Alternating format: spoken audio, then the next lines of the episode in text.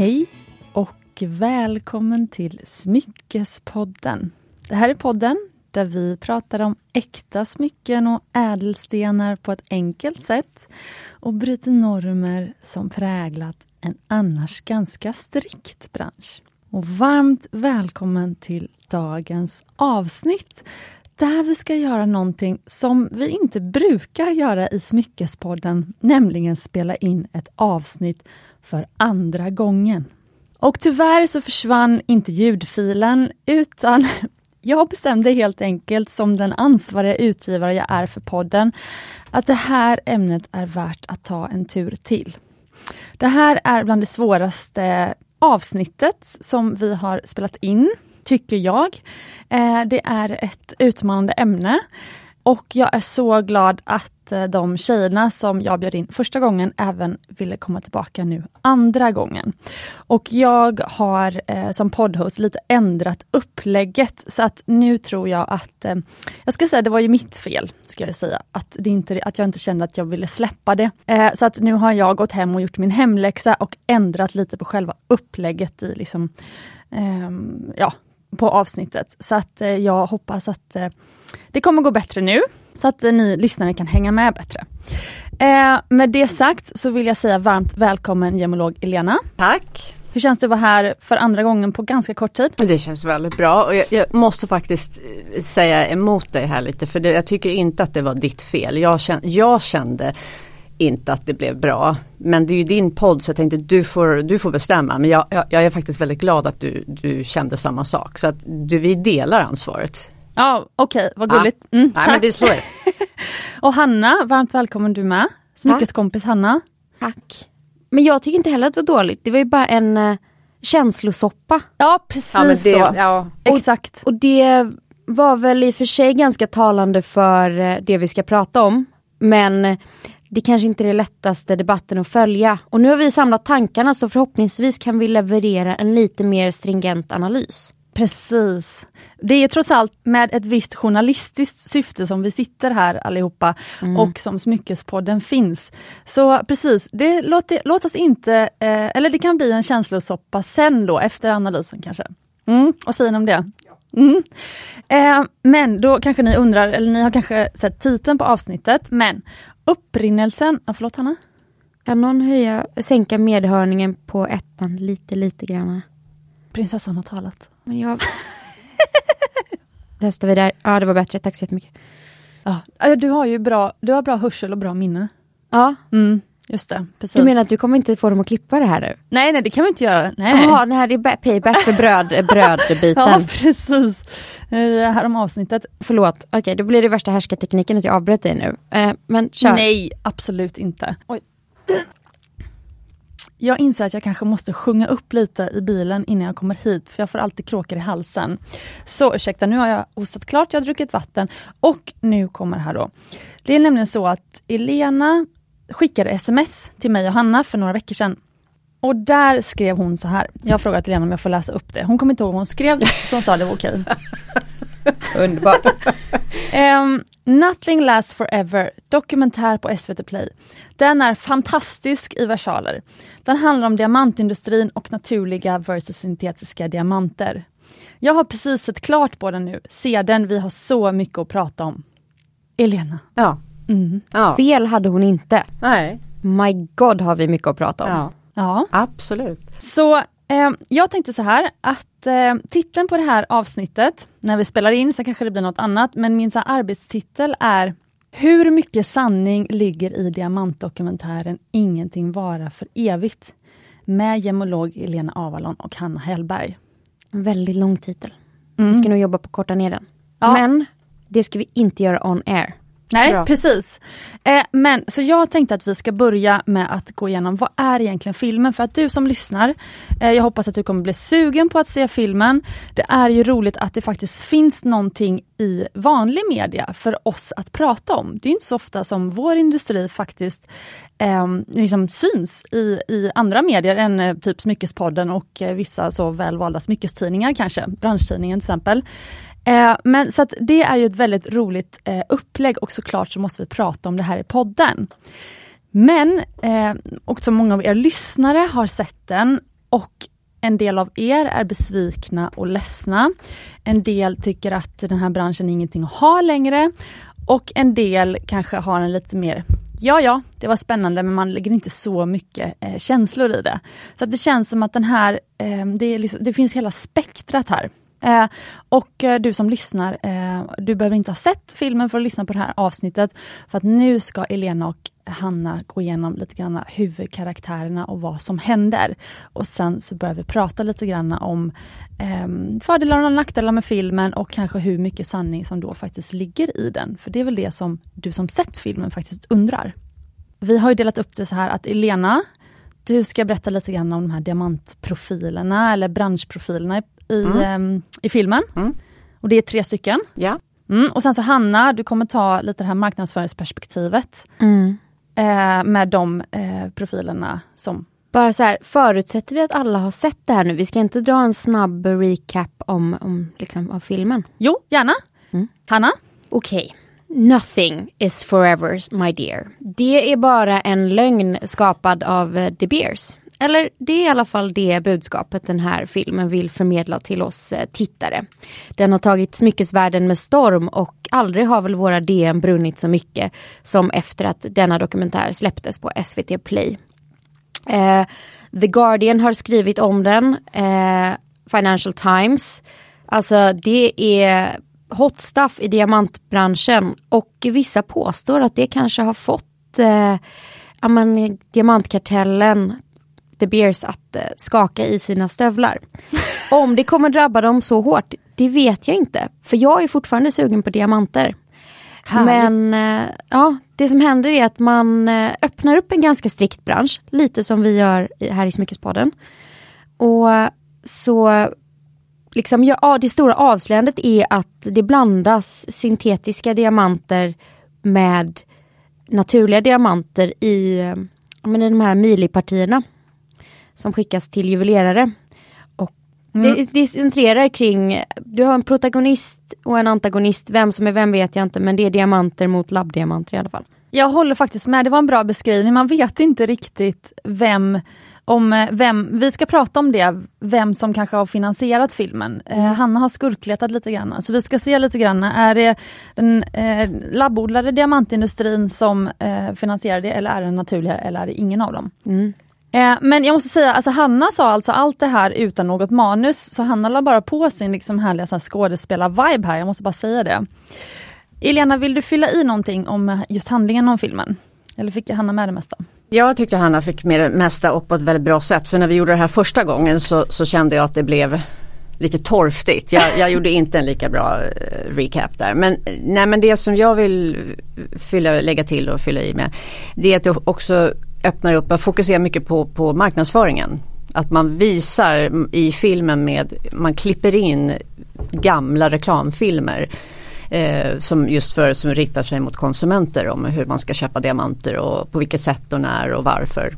Precis. Och det gör ju också att det blir en, en stor kontrast när man sen får se lite, få en inblick i branschen. Mm. Eller en del av branschen ska jag säga. Så det jag tycker det är, är, väldigt spännande att se den biten mm. också. Precis. Mm. Jag tänkte, vi är ju fortfarande på introt här. Eh, jag tänkte innan vi lämnar introt och går in på eh, själva eh, karaktären och analysen av filmen. Så för nya lyssnare och även gamla lyssnare som eh, tycker att det är roligt att eh, höra presentationer igen. Så tänker jag, vi måste ju bara ehm, eh, etablera vilka är ni som sitter här. För det spännande med Elena är att ehm, du har ju erfarenhet av den värld som filmen utspelar sig kring, vilket är diamantindustrin i New York. Lite kort Elena, vad är din erfarenhet? Jag är utbildad gemolog och har jobbat som gemolog i snart 20 år.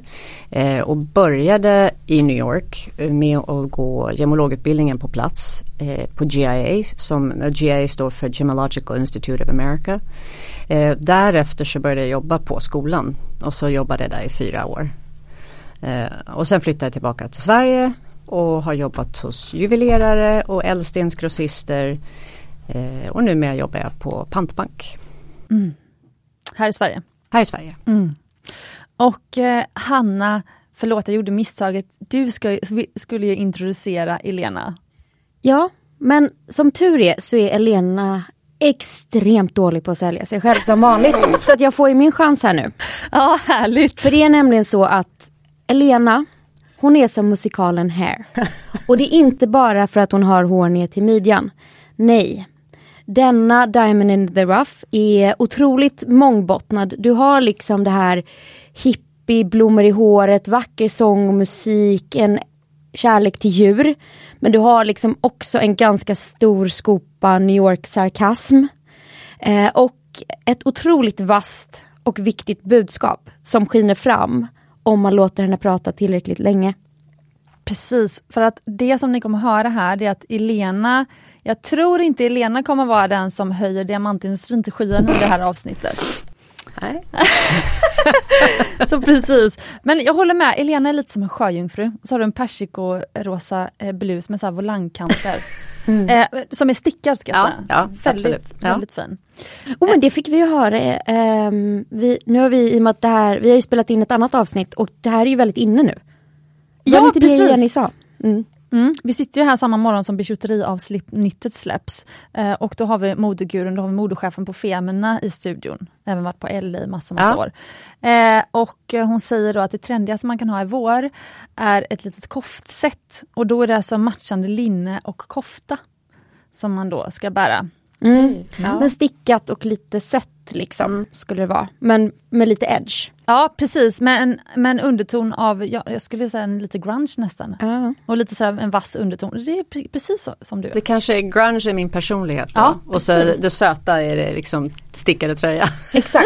Det är liksom New York meets uh, Mamas and the Papas in LA. Det är liksom kontraster. Precis. Mm. Härligt. Eh, nu måste vi snart gå in på Ja. eh, eh, den här eh, spännande filmen. Men Hanna, eh, berätta lite om dig själv då också. Mm. Jag har en förkärlek för att hålla tal. um, för ofta vara toastmaster på bröllop.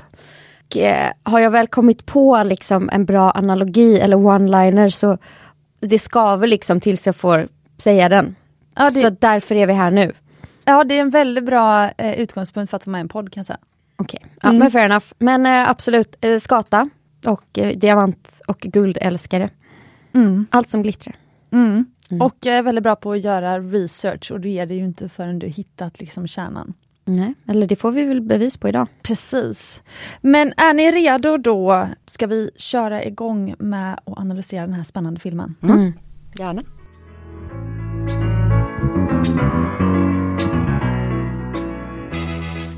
Jag tycker att vi ska gå rätt in på ehm, kärnan, det som jag tycker är kärnan i det här och det är ursprunget till att vi ens sitter här idag. Det är att Elena, du skrev att den filmen är fantastisk. Varför tycker du att den här filmen är fantastisk?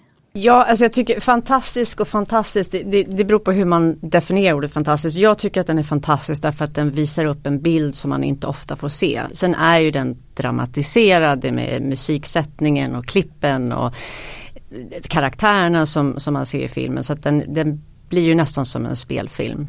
Men det visar också på sidor som den vanliga konsumenten ofta inte får se. Eh, och lite också av, lite avslöjande, lite dramatiskt. Sen, sen ska man ju veta att, nu vet inte jag om jag klampar in på Hannas område men det, filmen har ju, det tog ungefär tio år för filmen och tills filmen blev klar. Så han har, regissören har ju jobbat på den här filmen väldigt länge. Så att det finns ju saker som har nästan blivit obsoleta nu, alltså som kanske inte gäller riktigt. Det, vi, vi vet ju inte nu hur mycket av syntetiska diamanter som blandas in i bland naturliga diamanter. Det, det där kan ju ha varit för ett par år sedan. Eh, Det så- kan ju vara mer nu också. det vet kan vara inte. mer men det kan, det kan ju också vara mindre, det, vi vet inte. Så att vi ska ju säga det för det är en, en intressant aspekt som jag hittade när jag också höll på att leta efter bakgrunden till filmen. Det var att någon kommenterade om att det är ingen som bär munskydd när de är i Kina. För det är, ett, ett, det är flera delar som, som filmas i Kina. Det är ingen som bär munskydd så det troliga är att filmen spelades in innan pandemin. Mm. Men det är en gissning men det, det är ganska sannolikt då. Men det är lite som Top Gun. De eh, kunde inte få bra box office på den om Ja. de hade släppt den under pandemin så då höll man på. Ja, det, det ja. Vilket ändå är intressant för att det är en film som rackar ner på marknadsföring och så jobbar de väldigt, väldigt mycket med det själva. Ehm, Precis så. Men för en annan grej som jag tänkte på, det var ju faktiskt eh, när vi spelade in här förra gången, mm. så sa du en grej sen när vi hade stängt av micken också, som jag tänkte på apropå det här med att det, är liksom gamla eh, scener också, eller eh, mm. som, som, som, kan ha återtagits. Men det är ju en scen som vissa tycker är upprörande och det är när det är ett gäng män som går runt i liksom ett, ett ett valv eller bankvalv med massa rum, en stor korridor. Mm, mm. Och så är det några äldre män som säger så här, ah, vi har 26 till sådana här rum mm. och i varje rum är det diamanter från golv till tak i mm. påsar. Och så menar man då att då är det inte ovanligt med diamanter. Eller liksom eh, regissören använder den scenen för att visa det då. Eh, men då sa du att det är från när Sovjet föll, de Ja, scenerna. alltså jag har ju visat det där reportaget i klassrummet på föreläsningar. Det är ett, ett, ett nyhetsreportage från, från eh, amerikansk tv. Eh, och det är i samband samband med att Sovjetunionen föll, så det är tidigt 90-tal, där en reporter får tillgång till de här valven, de här rummen. För det som hände när Sovjet föll, det var ju att man snabbt ville få in pengar. Och man hade, alltså, där hade man ju samlat på diamanter under en lång, lång tid. Och det upprörde ju, alltså det vände ju upp och ner lite på diamantbranschen därför att De Beers eh, var då ett, eh, hade monopol och var diamantkarteller som vi, det ordet vi använder och de höll ju tillbaka på utbudet. Vill ju, de, de hade ju total kontroll över utbud, utbud och där också efterfrågan. Eh, och sen kom ju då Ryssland in när det blev Ryssland och vände upp och ner på det. Så det där är ett gammalt reportage men det, men det är också viktigt att veta att ja det, det, är väldigt, det är ju sannolikt att det är fler aktörer som har många många rum med säckvis med diamanter. Det är mm. ju inte helt otroligt. Mm. Hanna? Om man då säger en, en, aspekt som är intressant i nutid, men som också är en intressant parallell till det här med Sovjetunionen, är ju att i och med kriget i Ukraina så har ju många av Rysslands eh, handelsvägar stängts. Alltså de är uteslutna hur Swift, som är det här banksystemet när man skickar pengar internationellt, utom en stor bank som har lyckats få ett undantag, vilket man kan tycka är helt knäppt. Eh, de Europa handlar liksom inte med deras råvaror längre, det är bara Kina som gör. Men en grej som de inte har bannat, det är ryska diamanter. Eh, men det jag läste också, ban on Russian non-industrial, så att alla diamanter som krävs i industrin får de fortfarande sälja. Som jag tolkar det så är det inga alltså, som man använder i smycken. Men att ha industridiamanter är fortfarande en väldigt viktig råvara som krävs i många typer av verktyg. Mm. Så diamanterna som de har, för de har väldigt mycket diamanter, det använder de fortfarande för att finansiera kanske ett krig. Ja just det, vilket... Talking about blood diamonds. Mm. Precis, för det har funnits en annan film som skakat om diamantindustrin. Eh, jag undrar när det ska komma en film som skapar positiv, eh, positivitet kring diamantindustrin. Det är kanske vi som får göra den. precis. Eller bara jag. Mm. ja, de sitter I'll och håller med här. Raven any day. um, men, um, men folk kommer ju fortfarande i alla fall till oss uh, smyckesförsäljare och frågar om de här konfliktdiamanterna för de har sett filmen Blood Diamonds, mm. det är lite spännande. Den ju jag såg den, den igår. Jaha. Mm, jag såg den igår för att jag tänkte jag skulle passa på att se den i förberedelse. Uh, och det är ju väldigt intressant det som Hanna säger. Att man har inte man har inte satt ett embargo på ryska diamanter men där är det ju konfliktdiamanter och då mm. blir det frågan, men är det bara konfliktdiamanter när det är diamanter som kommer från ett afrikanskt land? Ja. Det, det, är väldigt krass syn på saker men man, man börjar ju undra. Eh, nu vet jag senast så pratade man om att EU skulle gå igenom då om man skulle ha sanktioner på diamant, ryska diamanter. Så mm. vi får se mm. vad som händer med det. Och då kan man också säga att Ryssland är ju en av de största tillverkarna av syntetiska diamanter också. Så plötsligt så har syntetiska diamanter också blivit konfliktdiamanter. Så ingen går säker. Men låt oss eh, gå raskt vidare för ni har ju spännande historier att berätta om de här karaktärerna. Mm. Elena, jag känner vi ska börja med dina karaktärer. Okej. Okay. Ja. Mm. Eh, jag har ju då, vi fick ju välja ska vi säga mm. vilka vi ville eh, prata om och du vill ju, det, du har ju ett, ett ett hjärta av guld Cecilia. Så du vill ju att vi skulle hitta positiva saker eller välja karaktärer som vi Har vi hjärtan kände... av uh, Jet? Ja, typ. Jag vet inte vad vi har med. Nej men så. Eh, och, och då valde jag ju två karaktärer som jag kände starkt för och sen valde jag en karaktär som jag Ja, jag har erfarenhet av kan vi säga då. Men jag valde Eh, en serbisk gemolog som heter Dujan Simic. Mm. Och han är ju den, om det finns någon hjälte i mina ögon i filmen så är ju han den som försöker styra upp det hela. Han vill ju hitta sätt att eh, kunna särskilja på naturliga och syntetiska. Och där känner jag en lite, li alltså inte likhet med honom, men jag känner att jag, jag tänker lite som honom att okej, okay, som gemolog, det finns naturligt material och det finns syntetiskt material. Det finns det safirer, rubiner, smaragder så det är inget konstigt. Så okej okay, nu är det syntetiska diamanter. Ja, ja. Och hur skiljer vi på dem? Eh, det finns ju olika företag, De Beers bland annat, som har kommit ut med små apparater som, eller små, men apparater som ska hjälpa då. Jag tror att det är mycket försäljare som ska särskilja på naturliga och syntetiska. De kostar ganska mycket pengar. Men det är inte avancerad teknologi bakom. Det är inte avancerad avancerade tester för det som han håller på med. Han sitter ju och tittar på spårämnen i diamanten. Och vad är spårämnen? Du, du har ju alla mineraler, alla ädelstenar har ju en kemisk sammansättning och det är som vi pratade om förra gången, det var jag. Mm. Det är som ett recept. Eh, om du lagar mat eller bakar. Och sen så finns det spårämnen och det är dina kryddmått av någonting mm. i receptet. Det finns spårämnen i diamanter. Och hur de är fördelade och vilken koncentration och, och mera ena med andra. Det är det man kan analysera men det kan man bara göra med väldigt avancerad utrustning och det är det han sitter och gör. Men det kostar pengar. För spårämnena kommer i naturlig, i naturlig miljö, inte i labbmiljö? Båda. Ah, okay. båda, båda. Men naturen kryddar ju ofta med lite kväve. Ja. Till exempel. Och kväve är lite som gurkmeja. Mm. Det är härligt att laga mat med gurkmeja men är man inte försiktig så fastnar det överallt. Ja, eh, helt plötsligt så har du gurkmeja på kläder och på fingrar och på eh, diskbänken och så allting. Så du din får... favorittröja. Ja, ja, det kan hända.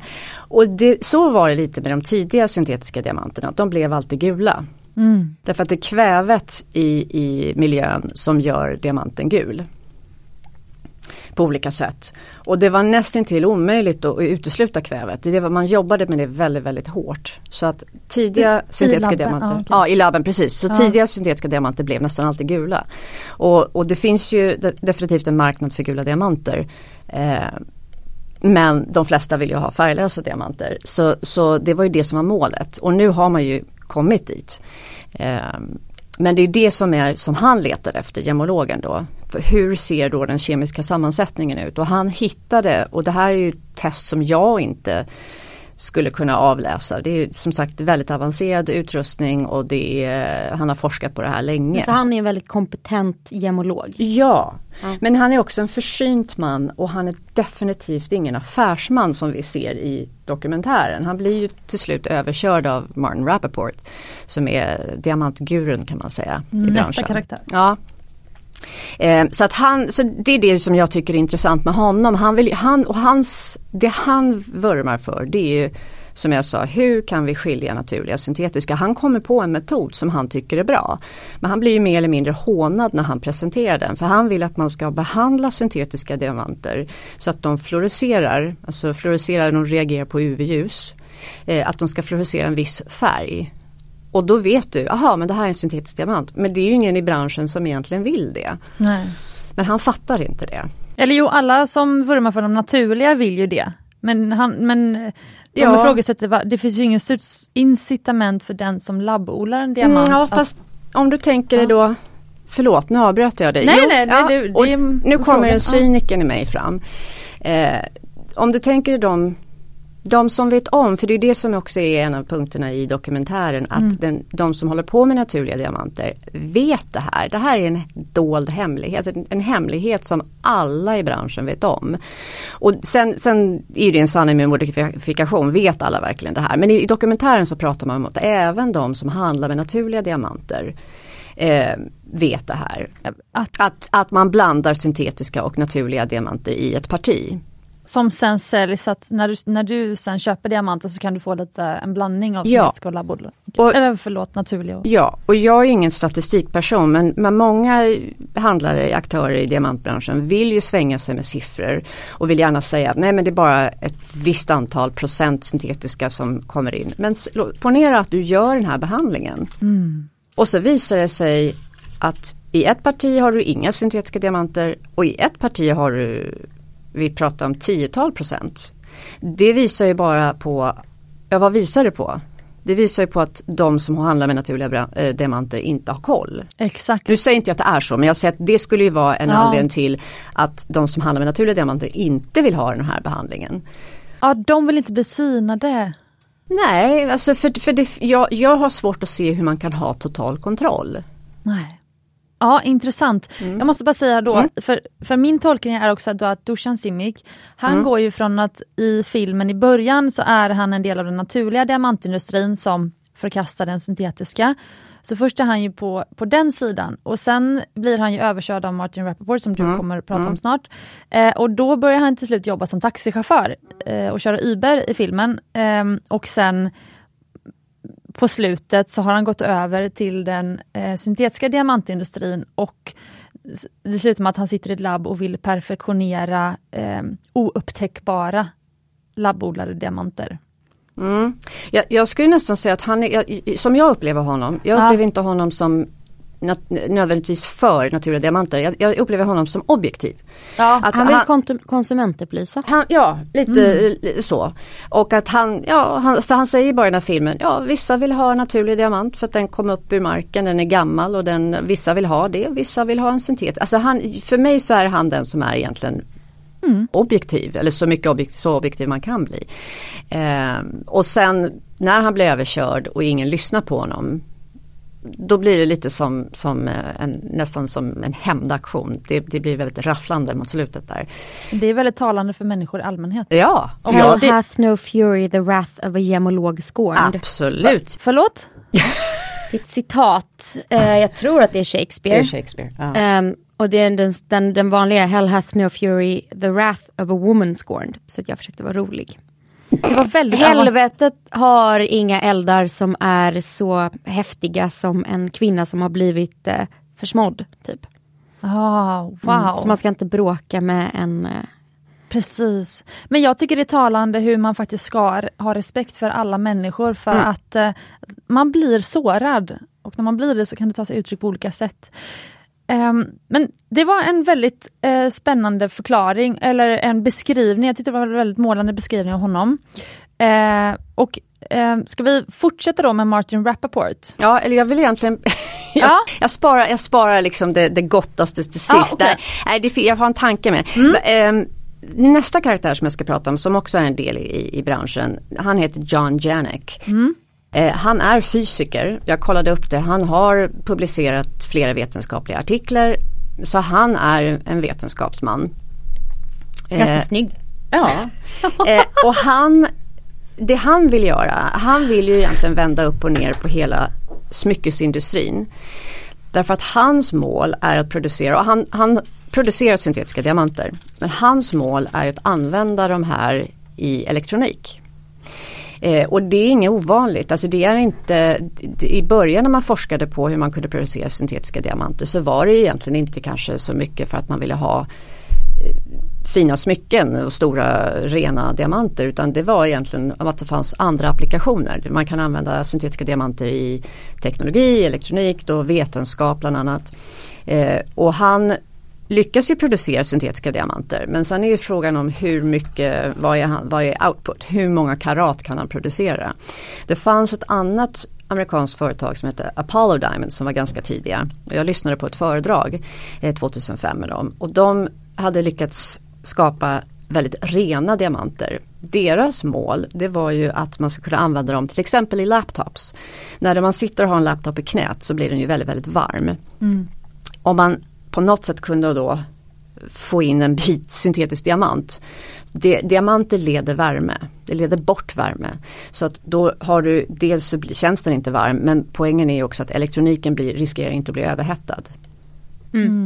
Ja men för diamanter har en väldigt speciell, alltså det är ju egentligen bara kolatomer men de är organiserade på ett sätt eh, Alltså de är väldigt perfekt organiserade så det blir en sån superconductor.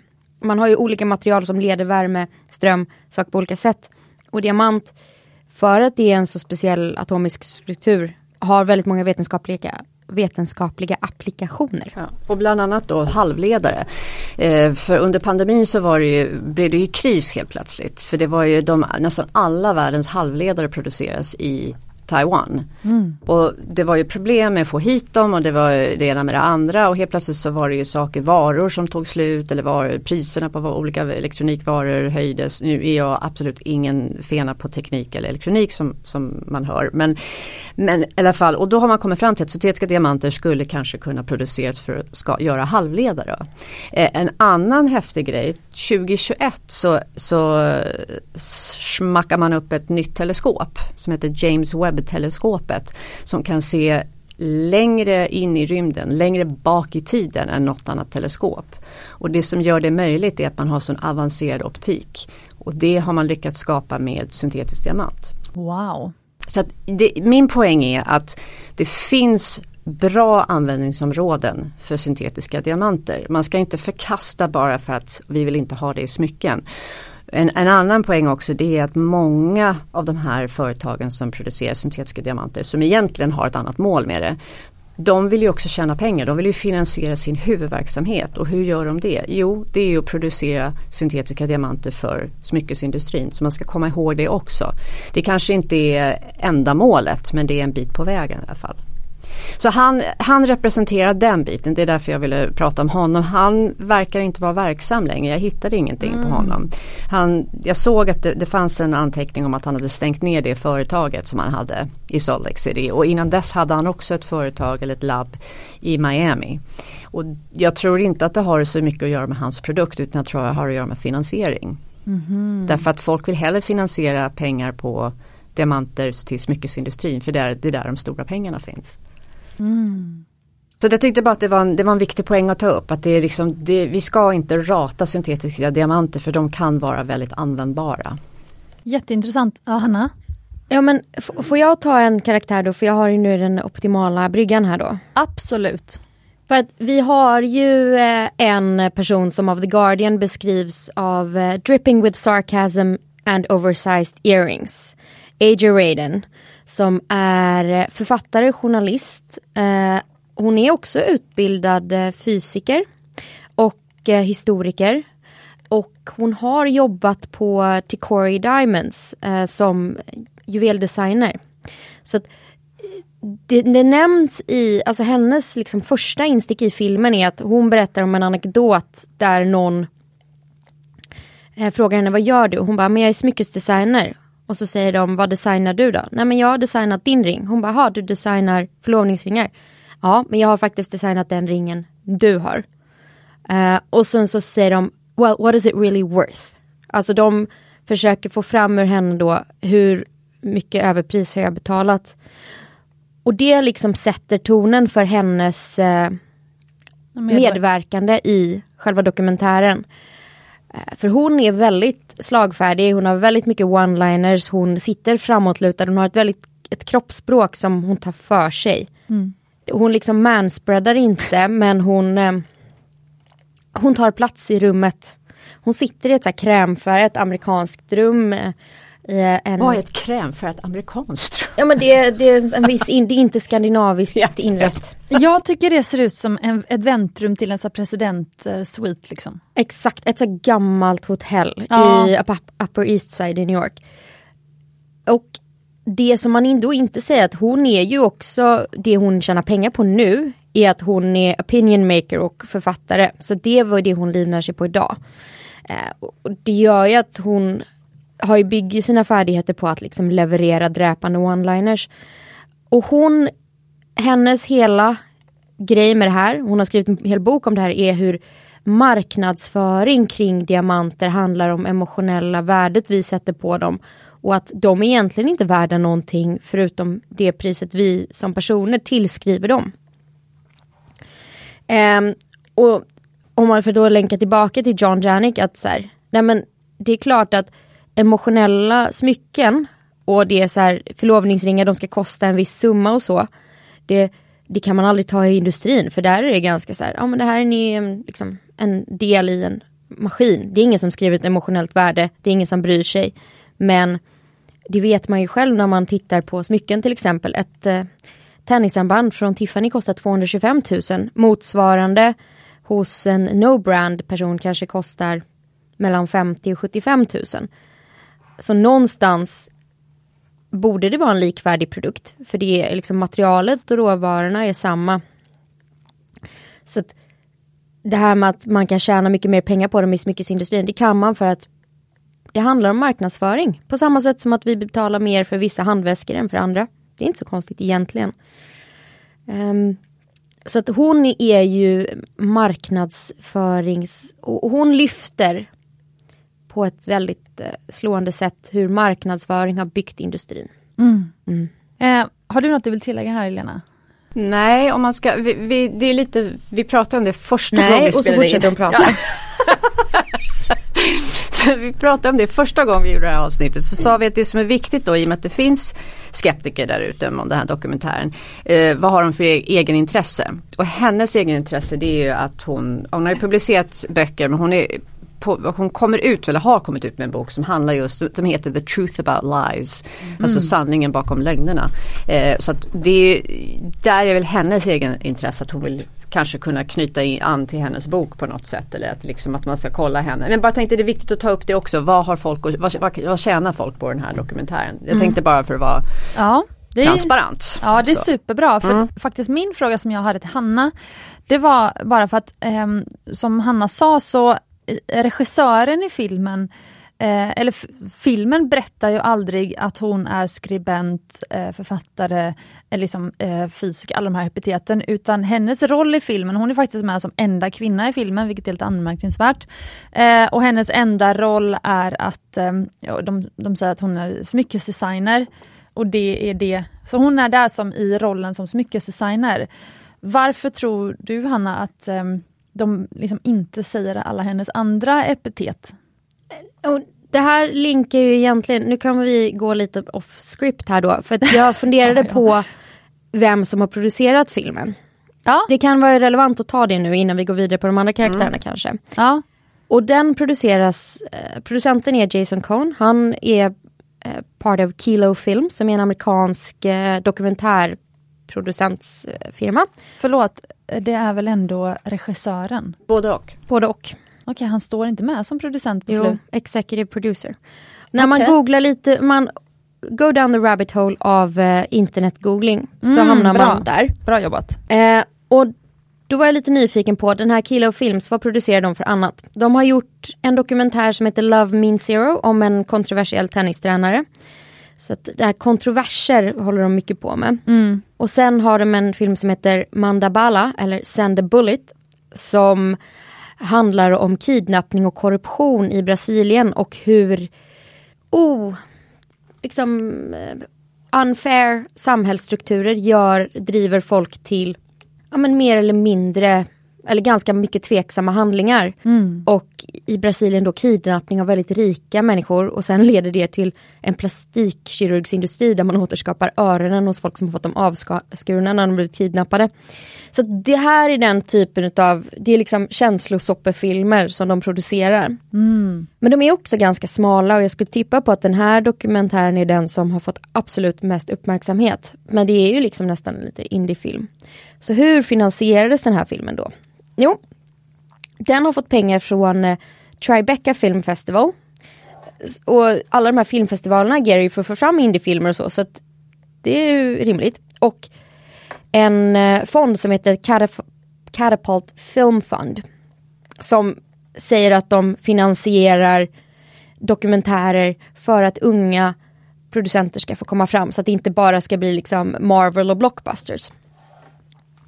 Men här är det det som är klurigt. För var får de sina pengar ifrån? Ja. Det vet man inte. Alltså fonder brukar leva på donationer och grants. Alltså det finns ju, i Sverige har vi ju till exempel public service och det får pengar av staten. Men det här är ändå USA, de har ändå ett kulturkrig. Det känns liksom inte som att eh, i alla fall inte en republikansk regering hade pumpat in pengar i små indiefilmer.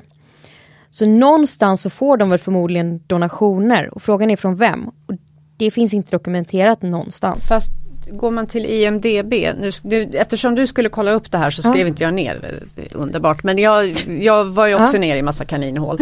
eh, och då finns det en regissör på IMDB som är namngiven och han när man tittar på hans verk, det, han gör bara spelfilmer bara alltså, ja, hyfsat ja, stora filmer. Mm. Så jag gissar att man vill ha lite skjuts på vägen av någon som faktiskt, för, att, för den är ju som jag sa, den är ju väldigt dramatisk ja. och den är bitvis nästan som en spelfilm. Så mm. han kanske har då haft ett finger med i spelet på vissa sätt. Jag vet inte det men det, det är min tantgissning. Då. Intressant. Ja. Och också till den här dramatiken då som du pratar om, den är filmad i ett otroligt brett format. Alltså 916 eh, för er som kan era Instagram-format. Alltså den är väldigt, väldigt widescreen.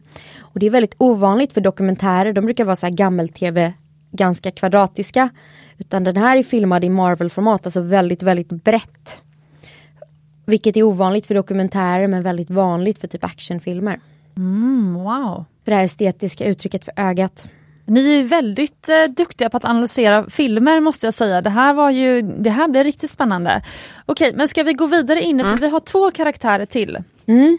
Ja, okej. Okay. Vi fortsätter på marknadsföringsspåret. Eh, och förra gången vi spelade in så var ju det här den personen du kunde relatera till. Du kände lite för honom. Steven Lucier. Eh, och du, du, du, tittar på mig alltså? Ja, jag tittar på Cecilia. Säg det till poddlyssnarna.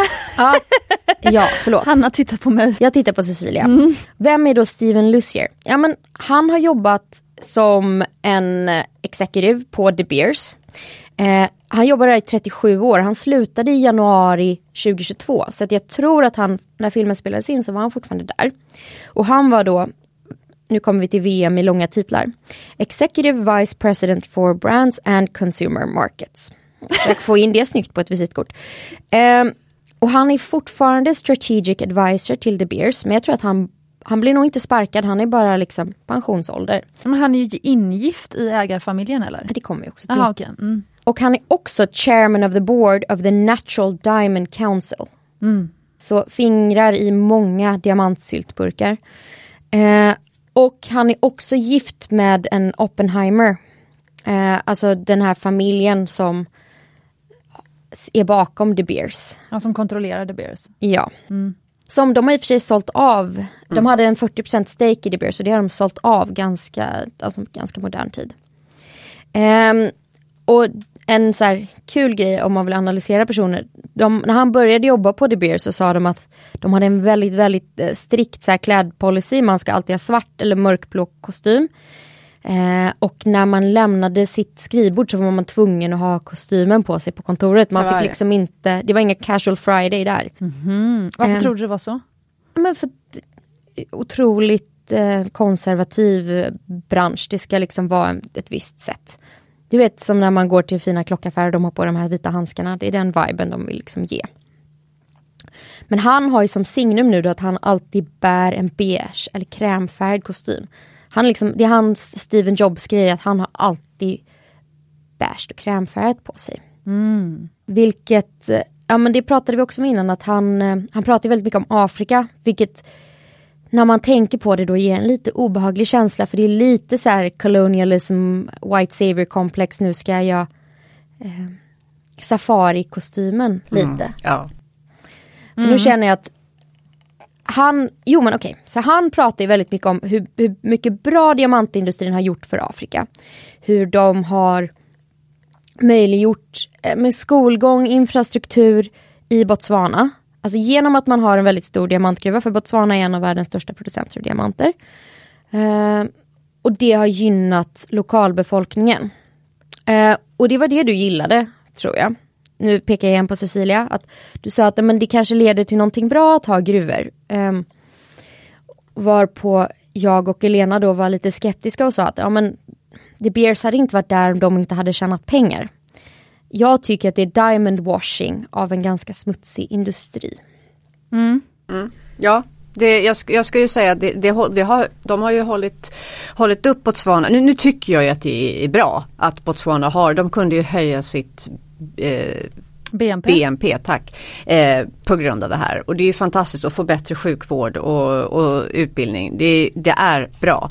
Eh, men man har ju liksom polerat det, drömmen eller vad ska jag säga, inte drömmen, man har polerat Unintended. Botswana, ja jo nej det var det faktiskt inte, jag tänkte inte på det. Men det man har liksom gjort, det har blivit juvelen i kronan. Att titta på Botswana, så fort någon säger någonting negativt om diamantbranschen mm. eller, eller någonting, att man något avslöjande eller ställt jobbiga frågor. Ja men Botswana, så pekar man på Botswana. Och jag tyckte att det är intressant att, att han då, Lucier, att han bor och är verksam i London. Men för den här intervjun flyger de då till Botswana där han sitter på ett kontor. Jag tycker det är fascinerande och lite obehagligt. Men, men, men det, har, det, är ju, det är också marknadsföring. Mm. Men det är ju bra det som har hänt för folket där. Det ska vi inte, ska vi inte säga något om. Mm. Nej. Men det är ju inte som att De Beers inte har profiterat på Botswanas naturresurser. Ja, Nej, nej, men det finns ju mycket att säga om det här men det som eh, jag tycker är spännande med, med Steven är ju att han, alltså jag kan ju se hur hans liksom, alltså jag kan ju relatera till hans liksom affärsperspektiv.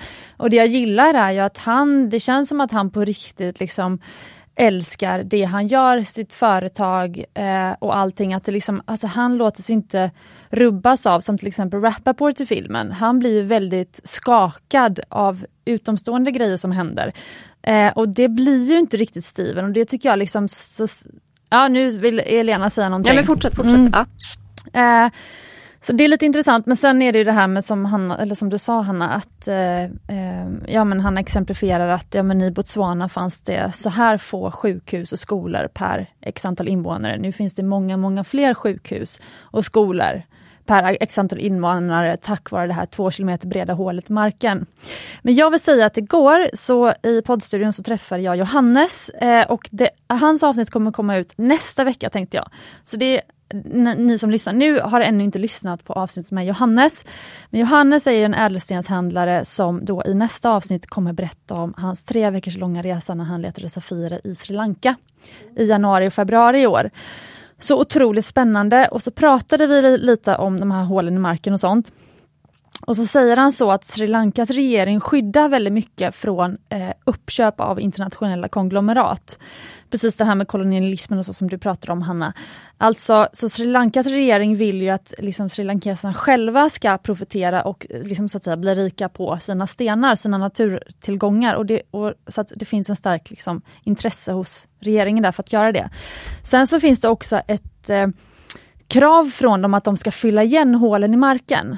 Och då berättade Johannes det att det är faktiskt inte greenwashing, eh, säger han, utan att de faktiskt gör det.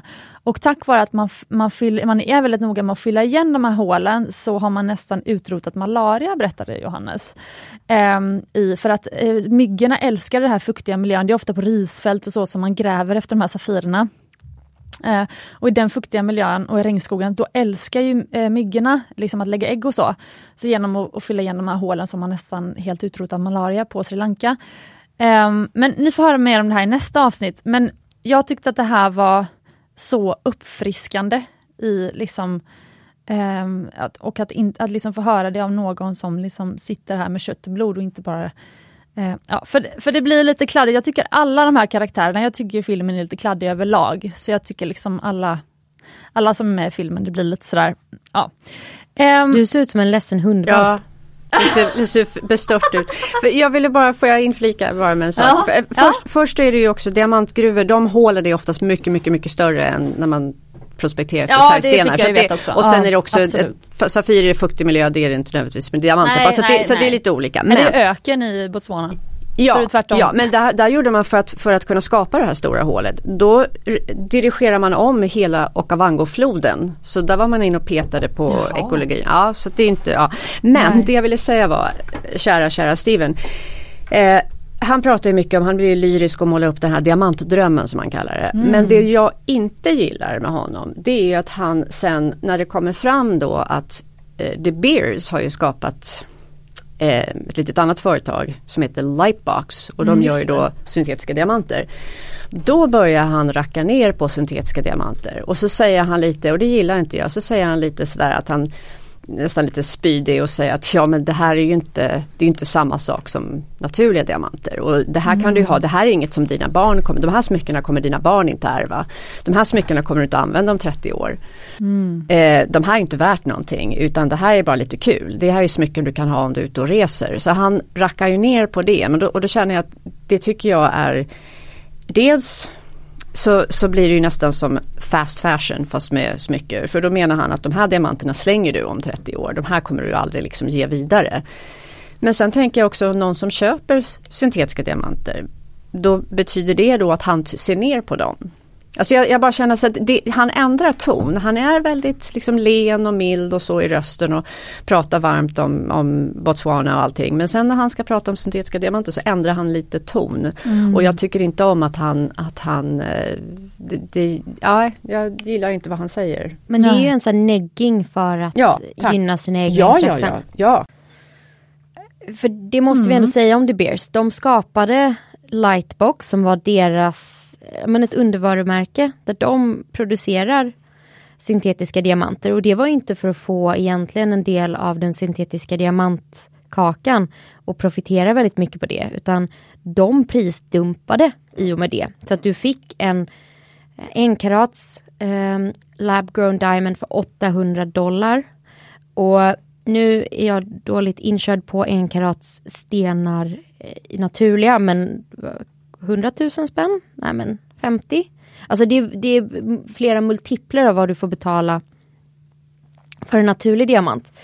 Eh, och de gjorde ju egentligen det för att bara då höja värdet på sina naturliga stenar kontra labbodlade och labbodlade diamanter har rasat i pris de senaste åren. Och det är på grund av det, för det, det är förlåt men det är ett ja. argument som man ofta hör. Ja, men syntetiska diamanter är ju inte värt någonting. Ja men titta hur priset har rasat. Ja men priset har ju inte rasat, alltså det är ju, det är ju manipulerat. Det är ju gjort, man har, man har ju sänkt priserna på grund av att Lightbox dumpade ut det här. Hur de pratar. De klippte ju in från sådana tv-shopfilmer där man sålde Lightbox och de står och säger att ja, men det här ja, men det är inte på riktigt. Så att i stort sett så säger de om sin egen produkt att det här är förlåt men skit. Eh, fast de inte säger det. Och det är klart att priserna rasar och i synnerhet också för att det finns ingen prislista. För det finns ju prislistor för naturliga diamanter men det finns inte det för syntetiska. Så det är ju lite vilda västern med den prissättningen. Så det ska man också komma ihåg att som Hanna säger att det här är ju prisdumpning. Men är inte det lite skönt då? Det blir ju marknadsekonomi, det blir utbud och efterfrågan. Jo fast inte, alltså det, ja det är ju bra att det är att man öppnar upp för att man kan ha varierande prissättning. Men de vill ju få det att framstå som att syntetiska diamanter är inte egentligen diamanter. Då, då är man inte transparent. Nej, nej men jag absolut, jag bara ja. leker djävulens ja. advokat här. Men, eh, men det som är lite kul är att deras slogan Lightbox Jewelry, deras slogan är for friends not fiancés. Ja. Men det som också är lite spännande med Lightbox det är ju att de vågar ju inte sälja vita syntetiska diamanter utan deras enda färger är eh, rosa och blått. Eh, och jag menar jag kan ju se också där ur ett affärs... Nej, de har vita. Mm. Va? Ja, de ja, har vita, rosa och blå. Ja. Ja ah, okej. Okay. Mm. Men det är väldigt, det är, det är väldigt eh, juvenile. Alltså mm. hela den här, jag tror att vi pratat om det, jag tror att det var ett avsnitt med Louise, då pratade vi om att silversmycken är det man får som ung och sen som gift kvinna så steppar man ja, upp till guld ja, mm. och till diamanter. Och det här är liksom diamantmotsvarigheten av den här eh, ja, men Tiffany Lock och Heart och de här grejerna. Alltså det är den viben man får. Ja, men de pratar ju om travel jewelry. Det, det, finns ju ett begrepp, resesmycken. Alltså när du, inte vill, när du ska resa till ett land, du vill ha dina smycken men du vill inte ha äkta vara. Eh, så då, har du, då, då gör man oftast upp smycken som ser ut som dina med eh, Zirkon. Ja, kubikzirkon och sådär. Och de, de, så de ställ, likställer ju sina, alltså lightbox, sina syntetiska diamanter med i stort sett imitationsstenar vilket det inte är. Mm. Och jag tror att det är medvetet att man gör de här färgerna. Man väljer alltså jättestarka färger för att det ska se lite artificiellt ut. Ja, det är vad jag tror. Ja. ja. Men nu utmanar jag också lite då. Men jag, men jag bara mm, utmanar er alltså. Mm. Eh, men jag bara tänker så här. Om, om ni vet ju att folk oftast bara läser, för att du eh, är ju gemolog mm. och eh, skriver produktbeskrivningar och så, eller har gjort det tidigare antar mm. jag, mm. Eh, till olika företag. Eh, Elena, där du har jobbat. Mm. Och Hanna, du eh, förmedlar ju äkta smycken och skriver dessutom långa texter om smycken. Jag vet inte, men under mina år på Mumbai Stockholm, när jag jobbat i åtta år nu, Eh, det som man verkligen vill ha sagt, det måste man få sagt i den första meningen, mm. för många orkar inte läsa sen. Och Det märker man också om ni läser kommentarer på Instagram mm. till personer som skriver långa texter. Så står det till och med de personer som har lagt ut de här Instagram-posten kan vara så här, läs texten, läs hela texten innan ni kommenterar, kan det stå i versaler som första. Det är ju för att vi människor inte orkar ta till oss hur mycket budskap som helst samtidigt. Man har inte tid, man, man känner, är det värt för mig att läsa allt det här? Nej, kanske inte. Och så vidare. Sen om man då är duktig som du på att skriva Hanna, för du har ju sagt ibland, jag måste skriva kortare. Jag tror att dina följare, de alla har lärt sig att så här, du ehm, skriver väldigt underfundigt, man vill inte missa något av det du skriver. Så är man väldigt duktig på att skriva och sina läsare vet om det, då, då tror jag man kommer undan. Men tänk som eh, The Bears, det här jätte, jättestora konglomeratet som ska på en mening få sina eh, liksom, följare, om man säger så, att förstå vad är skillnaden mellan vår ena produkt och den andra produkten. Alltså det lyckas ju de förmedla även om det då, som allt som är förkortat, typ om vi skulle säga vad vi tyckte om den här filmen på en minut, då hade ju vi inte fått med alla nyanser som vi, som vi tänker. Så jag bara tänker ur ett marknadsföringsperspektiv, så, så här, de gör ju sitt jobb.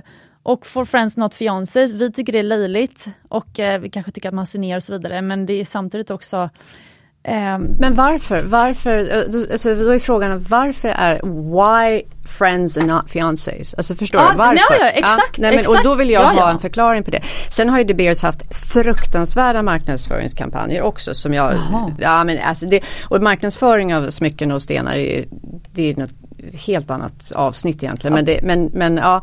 men, så att de men det har kanske är ett bra poddavsnitt. Men jag ja. tänker det kanske är en segway in till Rappaport. För ja. Rappaport som är den sista karaktären ja. vi inte gått igenom. Martin Rappaport, han, han, är ju, jag, säga, jag, jag tror jag sa kungen men det, det, är lite fel. Men han har, har haft ett men högt anseende. Han är maffiabossen. Det känns lite så. Ja, alltså han är ju också lite, han är ju verkligen den gamla skolan. Han är ju lite som en dinosaurie i ja. branschen. Jo men alltså det, det är ju lite, han, han representerar ju eh, alltså en, en, uppfattning som de flesta kanske inte delar längre. Och sen, sen är det ju uh, han, hans idéer och tankar om, om att det är egentligen jämlikhet mellan könen är värre än, än att det finns syntetiska diamanter. Det, men, men sen vet man inte heller hur filmen är klippt. Eh, jag har hört honom tala. Eh, han brukade komma till GIA i New York. För vi, han, han har ju sitt kontor där.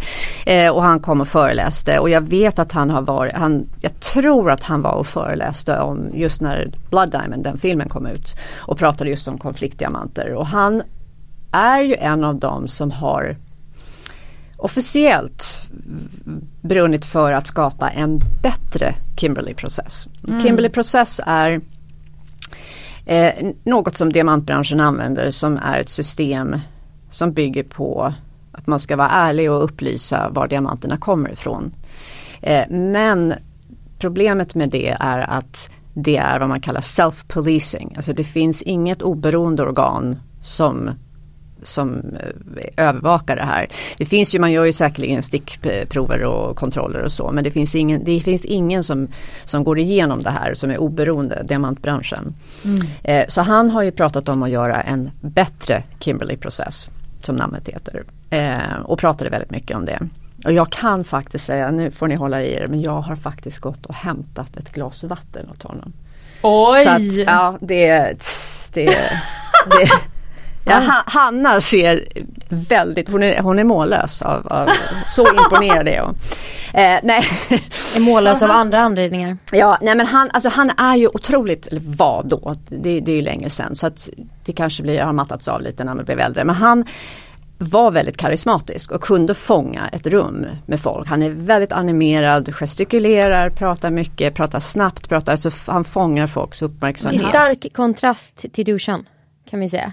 Ja, ja, ja, ja. Dushan som var gemologen som, ja, Simic, ja precis. som eh, Elena pratade om allra först. Ja. Men man hade nästan kunnat göra en egen film med bara Martin Rappaport som karaktär. Jag kan ju säga också, han, han hade, alltså alla i New York i alla fall associerar ju då diamantindustrin med honom. För det är ju han som, som publicerar diamantprislistorna. Han har ju också eh, ett annat företag som, som är en marknadsplats för diamanter, köper och mhm. säljer diamanter. Men det som han är mest känd för och det är det som man ser i dokumentären om man tittar så sitter ju han framför ett skåp. Och det var det jag frågade förra, förra vändan när vi pratade om det här. Vad är det han sitter, vad är det i det här skåpet som man ser? För det ser ju mm. bara ut som en vit bakgrund. Mm. Och det han sitter framför det är hans prislistor. Det är ju tidningsformat med vita ryggar med röd text. Den heter väl The Rappaport Report? Ja. Vilket jag ändå kan uppskatta för det är en bra jävla titel. Det, ja, The Rappaport Guide och ofta så för, man pratar om, om, man brukar förkorta och säga The Rap Sheet eller rappen på svenska. Och folk utgår från den prislistan så att du kan få någon som säljer en diamant mm, och, och säger att ah, men du får 20% på rappen eller du får 10% någonting. Och det är liksom den, den sätter standarden. Eh, och det finns inga... Det är som en vedertagen sanning att de priserna är det som är. Ja, för det finns, man har försökt göra samma sak med färgstenar men aldrig lyckats. Så det här det är ju briljant. Sen kan men, man tycka vad man vill. Men det jag inte förstår i det här är Alltså om han sätter priserna på diamanter mm. som hela världen följer mm. För du har ju sagt att jo men då kan man säga så här, du får 10% på rappen. Mm, mm. Att man säger så när man liksom ja, handlar diamanter. Ja. Och då är det alltså inte när vi som företag handlar med diamanter, alltså vi som smyckeskapare och guldsmeder, utan det är liksom någon nivå över oss. Ja, grossister. Ja, precis. Um, men jag förstår inte, om nu det är The Bears till exempel då, som har en sån otrolig kartell och de mm. sitter på så mycket, är det inte de som borde sätta prislistan? Jo men de, de säljer ju råvaror, alltså råvaror man säger, de säljer ju de, de nu är det inte bara dem, det är viktigt att säga att De Beers var ju, hade monopol och det var en kartell. Nu finns det ju andra aktörer också på marknaden så de har inte alls det utrymmet som de en gång hade. Mm. Eh, men det är de som har gruvorna som sätter ju priserna för rådiamanterna. Sen säljs rådiamanterna till Antwerpen, det är den största platsen, handelsplatsen för rådiamanter. Det säljs sen vidare till andra aktörer som polerar och slipar diamanter. Som säljer det till någon annan som säljer det till en annan som säljer det till en annan och sen hamnar det hos dig Cecilia. Alltså det, det, det, de stenar byter så många händer. Så att priserna fluktuerar hela tiden. Men var är Rappaports företag i den kedjan? Ja, men han, hans sätt, han, alltså han blir ju som en riktlinje. Det här är vad diamanter borde kosta. Den karaten, den storleken, den renheten. Som, sen till eh, grossisterna skulle jag säga. De mm. som sen säljer vidare till eh, ja, till juvelerare, till design, smyckesdesign. Alltså att han, han, den färdiga produkten är vad han... Så om Johannes hade handlat med diamanter så hade det varit de priserna Johannes hade utgått ifrån? Ja. Okay. Mm. Mm. Men sen, och sen så köper ju grossister köper ju från andra grossister. Så det är ju liksom en kedja. Eh, och, och, det är det som gör också att det blir svårt för, för folk att tänka men hur kan det smusslas in syntetiska diamanter bland naturliga diamanter. För att diamanterna byter händer så många gånger. Och det var en poäng som jag gjorde också jag säger återigen första gången vi spelade in men många är ju förfärade och tänker ja, men hur, kan man, hur kan man ta emot mutor och hur kan man göra så här? Ja, hur kan man göra så här? Men vi pratade ju då om förhållandena i det här sliperiet i Indien. Indien slipar generellt sett alla små stenar. Alltså du pratar vi om kanske 0,01, 0,02, alltså små, små, små, små diamanter. De som sitter i din alliansring som du har på fingret kanske, alltså din sån här evighetsband. Kan, kallas kan, Melli eller Mili. Ja just det. Kanske vi, du som lyssnar alltså. Ja, vi pratar om Melé-storlek och Melé det, det, det, varierar lite. Vissa säger att det är upp till 0,17, vissa säger 0,19, vissa säger att det är mindre. Men om vi, om vi tar som exempel upp till 0,10 så är det generellt sett slipas där i, slipas i Indien. Kan vara också i Kina men, men och vi vet ju alla egentligen att arbetsförhållandena är ju inte bra.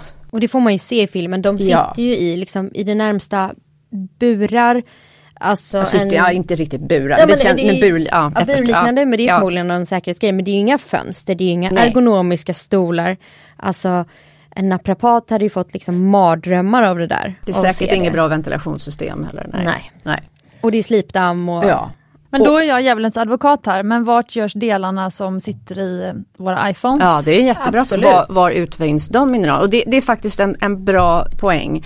Därför att innan vi börjar kasta, nu säger inte jag att man inte ska göra någonting, att man bara ska slänga upp händerna och säga okej okay, jag struntar i allt. Men, men, men, men innan vi kastar Alltså, Diamanter i glashus. Ja precis. Eh, och det gäller ju alla möjliga färgstenar för det har ju blivit en större efterfrågan eh, vad gäller fair trade, konfliktfritt, och, eh, både diamanter och, fär, eh, och färgstenar. Men då ska vi också betänka att mineralerna som finns då i våra smartphones, eh, de utvinns generellt sett i Kongo som är en av de länderna som har sämst alltså, rykte om sig med, och vad gäller största brott mot mäns mänskligheten. Och det säger Aja Raiden i, i, sin bok, jag har börjat läsa hennes bok Stoned som är den som eh, tidigare och den där säger hon att ja, sluta prata om konfliktdiamanter, you have a conflict phone. Mm. Ja, precis. Ja. Jo, men ja, tyvärr är det så. Men det här, nu känner jag att vi ska tidsmanagera eh, ja. lite. Ja, mm. det är bra. Eh, vi har ungefär en halvtimme innan du måste vara ute ur studion. Ja. Du ska till ditt jobb mm. Helena. Ja. Eh, tyvärr så har vi ju eh, dagjobb alla vi här på Smyckespodden. Eh, men eh, det är så roligt att spela in. Ja. Eh, så det blir lätt att man bara drar iväg. men jag tänkte att vi ska, vi har gått igenom alla karaktärer, ni har gjort ett fantastiskt jobb. Mm. Tack så mycket. och och ehm, jag tror att ni, ni lyssnare också tackar och mina vägnar. Det var väldigt spännande att höra på. Eh, mm, vi ska gå igenom det bästa med filmen och det sämsta med filmen. Och jag har bett Elena och Hanna förbereda två grejer var, för att se om vi håller det. Eh, och sen har jag faktiskt också förberett eh, två grejer var. Eh, men vad känner ni, är det någonting ni vill lägga till i er beskrivning eller kan vi dyka in i det här? Äh, vi dyker in. Vi mm. kommer säkert sväva ut någonstans. Okej. Okay. ja, eh, men då Hanna, vad tycker du var det bästa med filmen? Men jag gillar ju att så här, diamantbranschen är väldigt stängd, väldigt hemlighetsfull och det mm. får man verkligen se i den här hur spelet bakom gallerierna. Eh, och den öppnar ändå upp eh, även om kanske vinklat åt ett eller annat håll och man vet liksom inte vem som vinner på att det öppnas upp. Men den gör ju ändå det för att den har ju ändå belyst många aspekter som jag inte tror att personen som köper en alliansring tänker på. Eh, utan man får se varifrån det här kommer. Så det är positivt. Eh, och nu kommer jag glida in på min andra positiva också för den, de är liksom väldigt lika. Folk, jag tror att den här filmen har fått folk att ta ett intresse och lära sig mer. Mm. Vilket gör, det är bra för oss i Smyckespodden för det, det borde betyda att fler vill lyssna på oss. För att lära sig mer och göra mer informerade köp. Mm. Super, och Elena? Ja, jag hade ju glömt bort att det var två saker. Men Aha, nu har jag improviserat fram. Nej ja. men jag har faktiskt två saker nu. Jag skjuter från höften. Det som jag tycker är absolut bäst det är ju att man skärskådar diamantindustrin, alltså mm. och speciellt den naturliga diamantindustrin och att man visar upp just med de här klippen från reklamfilmerna hur marknadsföringen har, har alltså, jobbats fram hårt och, och just hur man har skapat en, ett, en efterfrågan för någonting som egentligen ingen efterfrågade från början och då pratar mm. vi om små diamanter. Från början var det, det var någonting som var ouppnåeligt för många för de som inte hade råd med kanske en enkaratare eller större. Ja, då nöjde man sig med någonting annat självklart. Eh, men i takt med att man har då marknadsfört hårt små diamanter så, så uh, har ju efterfrågan stigit. Så det är nummer ett att man liksom verkligen visar upp marknadsföringen. Mm. Och nummer två är lite det som, som uh, vad heter det, som Hanna tar upp också, att, man, att det uppmuntrar tycker jag konsumenter att ställa frågor. Och det gillar jag för jag tycker man ska ställa frågor. Men inte på något Uppdrag granskning liknande sätt. Vi ska inte storma in hos butiker och börja ställa folk mot väggen. Det, det, ska vi absolut inte göra. Men att ställa frågor. Var kommer den här stenen ifrån? Eller, vad, bara, eller hur ska jag ta hand om min diamant? Ställ mer frågor. Mm. Oavsett vad det gäller. Precis. Så det tycker jag är, är de två bra ja. sakerna. Vi verkar vara ganska eniga för att eh, det bästa med filmen tycker jag är eh, att det görs något om vår bransch, vår bransch, precis som ni har sagt. Eh, det syns sällan i media. Och så, och, ehm, ja, sen, tyck, ja, men, ja, sen tycker jag att det är lite tråkigt att det görs på ett liksom så skanda, Att, att, att efter, eftersmaken blir skandalös och lite bitter. Så. Men, men att det görs någonting om branschen tycker jag är fantastiskt. Um, den andra grejen är att det har ju fått, eh, som ni säger, konsumentupplysning och att man ställer mer frågor. Det fick oss att faktiskt, eller mig att faktiskt um, gå uh, och kolla ett stickprov av de diamantinköp som vi gjorde till, uh, till smycken. Uh, nu förra veckan, eller om det var förra, och då gick vi till ett företag här i Stockholm som har köpt in de här eh, maskinerna. Eh, De Beers har ju väldigt, väldigt avancerad utrustning när man skiljer mellan syntetiska och eh, Det är också intressant att det är de som har valt att göra den här grejen. Mm. Men det är väl inte så konstigt? Nej jag vet, jag var ironisk. Vi är nej, cyniska. Men, ja, nej, men, ja. Mm. Jo men nej men ja. allvarligt talat, alltså, jag sa det i ett tidigt avsnitt av podden, eller faktiskt med avsnitt eh, 41 när vi pratade om labbodlare och syntetiska diamanter. Eh, då delade jag den information som Smyckesförbundet eller branschorganisationen Smycken och klockor har delat om labbodlare och naturliga diamanter och vad som är mest miljövänligt. Eh, och då delar man den, eh, eller de, den branschorganisationen har delat med oss då, som är medlemmar i organisationen resultatet av undersökningen och då visar det att syntetiska diamantindustrin släpper ut tre gånger mer koldioxid än den naturliga. Eh, och det är i princip den stora undersökning som gjorts och jämföra. Jag säger till och med i det avsnittet att det är en av mina stora drivkrafter till att bygga ett större företag, att ha större muskler. Jag skulle, det första jag hade gjort med ett stort företag som tjänar mycket pengar var att beställa en egen Eh, analys. Alltså jag vet ju, jag har en kompis som har doktorerat på Chalmers och är färdig doktor och så nu. Eh, men det är ju Ericsson och de stora svenska industriföretagen som finansierar forskningen som de på Chalmers gör. Alltså all forskning, det var därför som ändå du Hanna kollade upp vem har finansierat filmen, för att all forskning, allt som sker i världen sker med in, eh, ekonomiska incitament. Och The Beers är ju som sagt, de har ju fantastiskt eh, mycket pengar. Eh, de är ju de som har förmågan att utveckla eh, Alltså den här, det är ungefär som kö- storleken av en köksmaskin, den här maskinen som man kan köpa eh, till sitt företag som separerar naturliga och syntetiska. Och det är inte, lilla Mumbai hade ju inte kunnat utveckla en sån produkt. Alltså, Men då det krävs ju forskning nej, för Frågan är då om det är bara fluorescens de förlitar sig på. Och det, det är ju det som, som de pratar om i dokumentären att fluorescens enbart är inte, är, det, det kan ge en indikation. Det som, den ena var det, det var ja, två maskiner. Ah, okay. för den andra är spektroskopi hoppas jag, för det är spektroskopi är det sättet som man säkerställer Ja bäst. det tror jag. Mm. Nu, eh, det, jag vet faktiskt nej, inte nej, riktigt jag, jag, men det var ja. två, för man gick i alla fall vi tog med oss 350 små Melli, mm. de här pyttesmå mm. diamanterna dit, bara ur ett, eh, med, från olika leverantörer och sådär. Och stoppade den första maskinen först och sen så fick man lite sådär, ja ah, den här indikerar någonting och den indikerar något annat och sen så de som indikerade, gav indikation, det var med 99,9% säkerhet, då fick de sen gå igenom en till maskin. Så det kan ha varit den andra du pratar om Elena. Eh, men då fick vi att en av de här diamanterna, små små diamanterna hamnade på refer till slut så att vi, då behöver man skicka in till GIA, alltså till Geologic ja. Institute America och gå igenom deras maskiner för att se, är det något konstigt med just den stenen? Och det kommer man förmodligen aldrig göra för det kostar för mycket. Ja, ja, jo men det är väldigt spännande ja, att göra jag vet, det. Men det, jag, jag, är cynisk. Alltså jag tänker så här att du har smyckeskompisarna och mitt epitet borde nästan vara en jobbig jävel. Ja. Det är så, smyckeskompisarna och en jobbig jävel, det, jag känner lite det.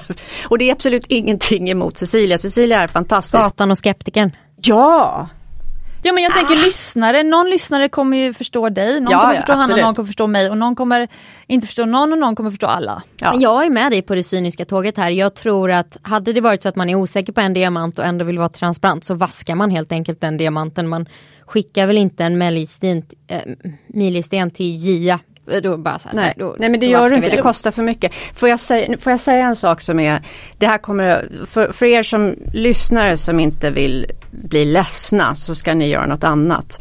Men det finns väldigt mycket, så jag gör en liten paus. Bra, så okej, okay, så de som inte vill bli ledsna. Det är lite som att tomten inte finns. Det finns väldigt mycket syntetisk kvarts på marknaden. Alla vackra ametister. Många ametister som finns på marknaden är syntetiska. Det var nästan lite uppfriskande att höra. Okej, okay, vad bra. Ja, det så. tycker faktiskt jag. Ja, och var, grejen är så att det finns, ett, det finns ett användningsområde för kvarts. Det är därför man producerar syntetisk kvarts. Men sen så då läcker det ut i, i smyckesindustrin. Och varför man inte vet och varför ingen kollar det är att kvarts är ett ganska, en, en, vi säger då billig mineral, en, en, en ädelsten som inte kostar så mycket. Det är inte värt att skicka iväg till ett labb för det är det mm. enda sättet man 100% kan, kan eh, fastställa om en bit eh, kvarts är syntetisk eller inte. Mm. Mm. Men jag tycker det var eh, befriande att höra att för att då kan man, då behöver man inte bara hita allt på diamanter. Det var, det var utifrån den. Jag tycker inte det är bra att det cirkulerar något som man inte vet om vad det är. Nej. Men jag måste bara säga för att ja. titt, det, är ändå, det som jag tycker är Smyckespoddens journalistiska plikt mot de som sett filmen, det är att ta reda på hur mycket sanning finns i filmen och jag vill ändå komma tillbaka till det. Och det var därför jag, om jag bara får avsluta mm. det här, att vi gick och testa, för jag, vi var ju på punkten vad som var bra, det bästa med mm. filmen. Mm. Och det bästa med filmen var att jag hade nog inte fått den urgen att så här, nu går vi och testar det här, jag vill se på riktigt. Eh, och för att det de säger i filmen är, nu har jag glömt bort procentenheten, men det lät det var ungefär som att så här, det är väldigt stort. 20 tror jag. jag ja, 20 procent. 20 procent ja. av alla små diamanter är syntetiska fastän du tror att de är naturliga. Så när du köper paket så är det, så att det var ju liksom jätteläskigt för oss. Så, det är bättre att stoppa huvudet i sanden. Men jag var så här, nu tar vi det här. Och så det är jättebra. Det. Mm. Eh, så och jag skulle faktiskt vilja att vi skickar den här lilla lilla eh, sketna, det var en liten 0,03 karat diamant till, den är alltså 2,25 mm i diameter. Jag vill, skulle vilja att vi skickar den till GIA bara för att se, för jag vill faktiskt vara säker själv. Um, och så det är bra med konsumentupplysning eh, allmänt. Uh, men men då, då kan jag ändå säga att så här, jag, jag, vet inte om det stämmer i filmen att 20 blandas på det viset. Så att, um, det, det, är därför jag kallar ju lite av den här dokumentären för en dokumentär inom citattecken. Men bara för att mm. komma vidare här, eh, vad var det sämsta med filmen, Hanna? Ja, första är väl då att jag tycker att det är väldigt svartvitt. Den nyanserar inte här. I podden har vi försökt att nyansera upp det här och komma med perspektiv och ge liksom lite mer kött på benen till de här karaktärerna och försöka sätta dem i ett sammanhang det faktum att vi behöver göra det kanske förklarar att det, det fattas i filmen. Men sen den stora grejen som jag, min största ick är ju Martin Rappaports fucking kvinnosyn. Förlåt att jag svär men alltså. Han bara, ja ah, men en kvinna är ju bara värd den priset på den diamanten hon får. Hon, hon tillskriver sig sitt värde i den här diamanten. Alltså det är så gubbigt, så äckligt, så tråkigt. Och det är egentligen emot allt jag känner i min lilla smyckes, mitt smyckeshjärta. För att kvinnor, vänta inte på att någon ska köpa en jävla diamant till er. Ert värde bestäms absolut inte av de smyckena som sitter på era fingrar eller era öron. Köp det ni älskar och det ni tycker om. Och skit i vad alla andra tycker om era smycken. Mm. Ja det absolut, köp det man tycker om. Ja. Mm. Och lyssna inte på dumma gubbar som säger att bruna diamanter inte är värt något. För gillar ni bruna diamanter så ha det. Precis. Och eh, mm. en, en till sen då Hanna, men, men Elena vilket var ditt? Nej jag sa två. Var det två? Ja, brist på ja. nyanser. Ja just det, ja det var det. Ja, och sen eh, skev kvinnosyn. Vilka, vilka nyanser då, förlåt? Men det var det jag sa, att de är nyans, det är väldigt svartvitt i filmen att Aha. Vi behöver sitta här och analysera för att mjuka upp det för den, de vill ju, det blir en bättre dramatisk film om allting är väldigt svart eller vitt, om man har tydliga onda och tydliga goda.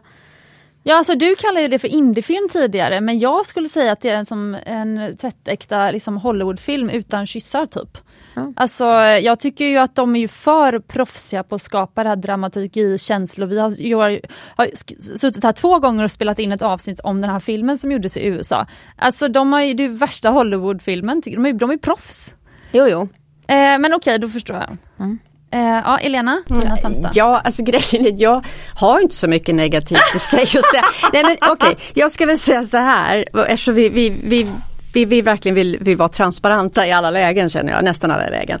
Nej, för mig så tycker inte jag att det var så det är sensationellt, absolut. Sen ska jag väl säga, jag är halvamerikan och jag är nog lite mer äh, amerikansk i vissa lägen. För jag tyckte så här, det var ganska lågmäld. Alltså jag, jag kan ju tycka, jag kan ju tycka till exempel bara en total liksom avstickare här. Jag tycker inte att folk visar tillräckligt mycket känslor när man skrapar triss i TV. Jag vill ha folk som hoppar upp och ner och skriker. Det, det är den nivån jag är på för då är man glad. Är man ah. bara så här, ja tack vad kul. Men, men så det är det amerikanska i mig, att det här visar mer känslor. Så jag tycker att det här var bra, det här var informativt. Men jag tycker, jag beklagar ju lite att den är så sensationell. Därför att det drar ju uppmärksamheten lite grann från, från det vi egentligen borde prata om med, med, med världen. Hur värderar vi saker? Och det är lite eh, fick jag fram i alla fall när jag googlade, det är lite det som filmen vill förmedla. Eller, mm. eller frågeställningen, en av frågeställningarna är hur skapar man värde? Och ett inneboende värde, vad är det? Det var lite det hans, hans idé eh, bakom, bakom den här filmen. Vad är det som bestämmer värde? Och det här, allt det här musiken och det här sensationella, det tar bort lite av den frågeställningen utan då blir det antingen så blir man jättebesviken och känner sig ledsen och blänger på sina stackars smycken eller så blir man ifrågasätter man och tycker äh, det där är bara som du säger Hollywood. Och då försvinner ju lite det som, som, vi, som är bra att lyfta fram. Att man ställer mm. frågor och kanske försöker vara lite mer objektiv eller gör egna efterforskningar.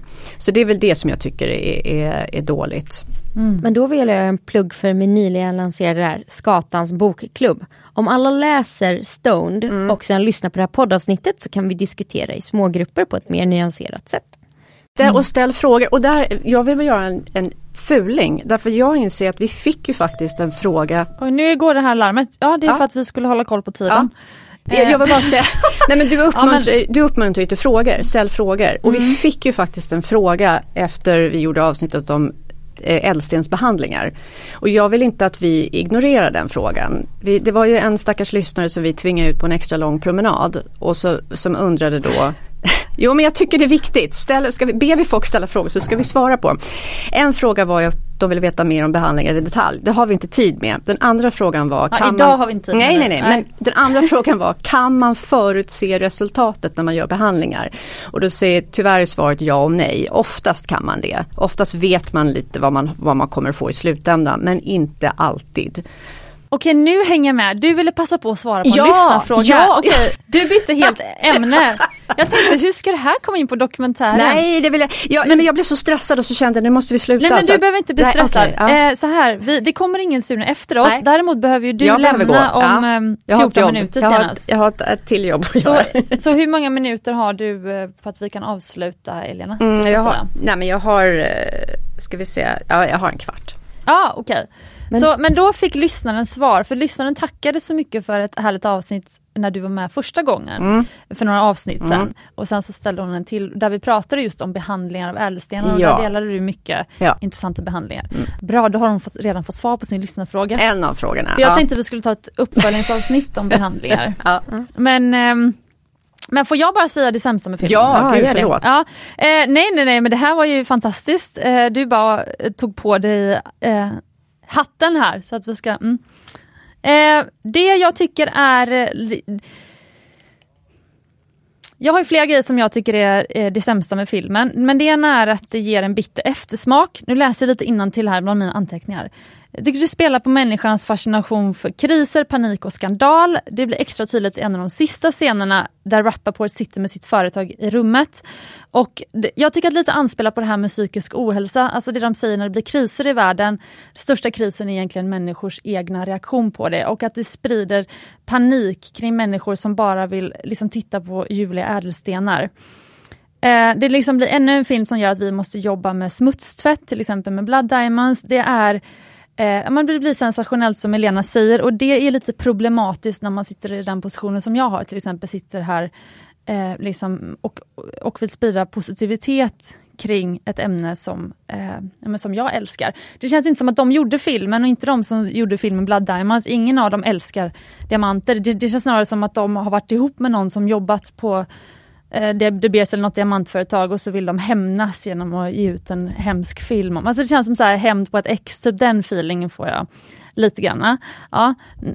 Um, och så, är det lite, och så tycker jag att det är ganska mycket lögner och påståenden som inte stämmer. Och hur ska man då kunna lita på vad som faktiskt är sant? För till exempel så säger eh, Adja Raiden, eller vem det nu var i filmen, säger att eh, eh, ja, De Beers, eh, eller det var något diamantföretag som uppfann förlovningsringen med små diamanter.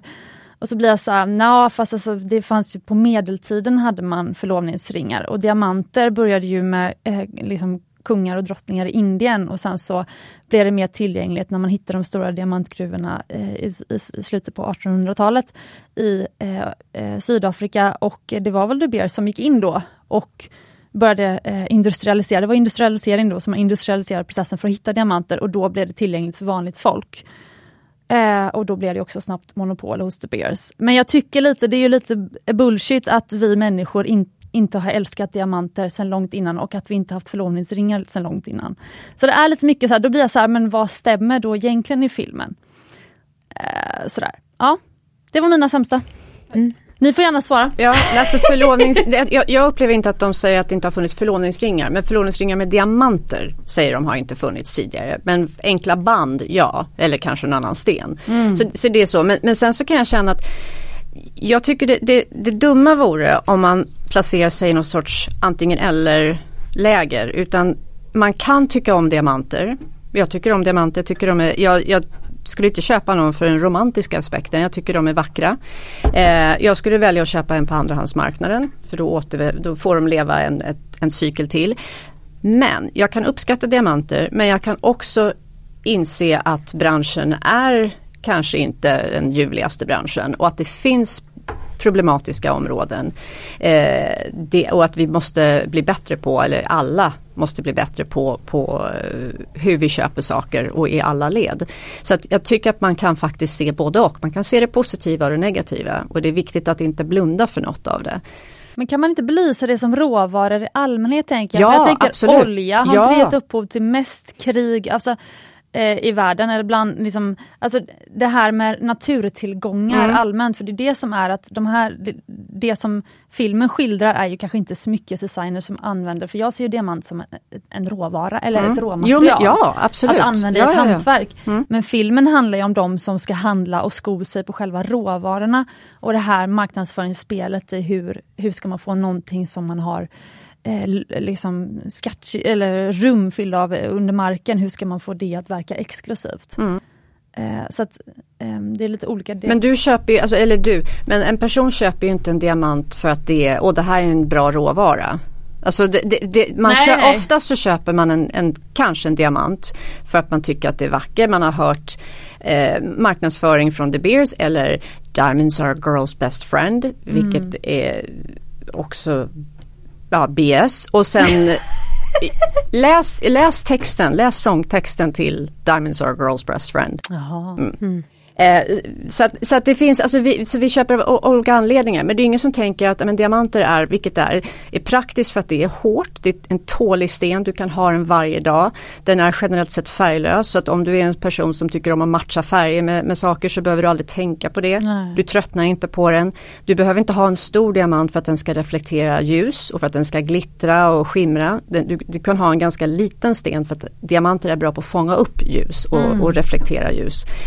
Men det tänker vi oftast inte. Vi tänker ju inte praktiskt. Man tänker ju liksom, ja det är lyxigt eller det är romantiskt. Eller vi, vi tillskriver diamanten egenskaper som den egentligen inte har. Nej. Och det är det som jag som gemolog, jag tänker ju mer gemologiskt, mer praktiskt. Ja, du tänker ju... Och du tänker som råvaror, men, men det gör ju inte gemene man. Nej men du, Tror du som gemolog, det är mer naturvetenskapligt perspektiv. Vad är kolreceptet på? Nej, inte, jag tänker inte ens så långt, men jag tänker mer praktiskt. Jag tänker att den kommer att hålla. Jaha, den, så, kommer att, ja. den kommer att glittra fint, den kommer att refle- reflektera ljus. Du Jag kan be- tvätta den, du kan bära den. Ja, ja, ja. Men då har jag en avslutande fråga till ja, er. ja. Vad är värde för er? Alltså hur tillskriver ni någonting värde? Jag som då har pluggat marknadsföring och jobbar med marknadsföring. Eh, alltså värde är ju inte vad någon faktiskt, eh, någonting faktiskt kostar. Och ett pris behöver absolut inte vara en funktion av vad det kostar att producera utan det är det upplevda värdet jag som konsument sätter på det. Och det är ju Aja faktiskt väldigt inne på att eh, det är någonting, vi tillskriver någonting värde för att vi åtrår det och för att vi kanske inte har det och för att vi vill ha det. Mm. Och ju mer man lär sig desto mer kanske man kan göra informerade beslut kring om det är ett bra köp relativt sett till andra saker. Men det spelar ju egentligen ingen roll om jag vill ha en specifik fråga för då har de lyckats i sin marknadsföring och då är det priset konsumenterna är villiga att betala. Handväskor är ett superbra exempel för det, är liksom, det finns i ett spann från tygpåse 50 kronor eller gratis på en mässa till 300 000 för en väska och du måste shoppa på för x antal tusen innan du ens får chansen att köpa den och ställa dig på en väntelista. Men hur tillskriver du någonting värde, Hanna? Totalt irrationellt. Jag drabbas ju. Jag betalar orimliga pengar för vissa grejer och andra gånger eh, så kan jag tycka att det där var undervärderat, det där är ett bra köp. Men det är ju bara egentligen mitt huvud, vem säger att vad är ett värde så.